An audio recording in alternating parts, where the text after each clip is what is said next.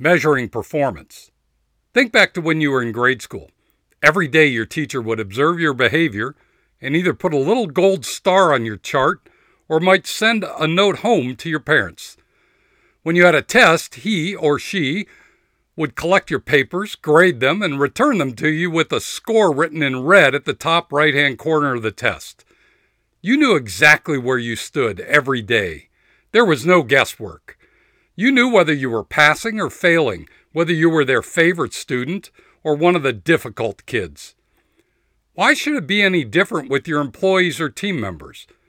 Why should they not have the same opportunity to know exactly where they stand every day or every week? We all still want to get the little gold stars, don't we? Here's your net worth tip of the day. Draw a five by five matrix on a page.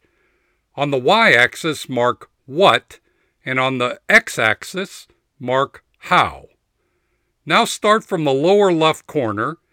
Define performance from low to high for both the what, what gets done, and the how, how work gets done in your business. Share the matrix with your team members and come to an agreement on where they are on the matrix today and what they need to do to move up and to the right on the chart.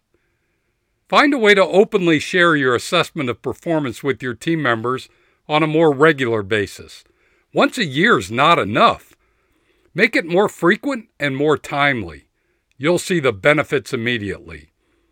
To get more tips on how to improve your leadership skills, your team engagement, and your business results, go to my website, tour to profit dot com, and you'll find lots of free stuff there.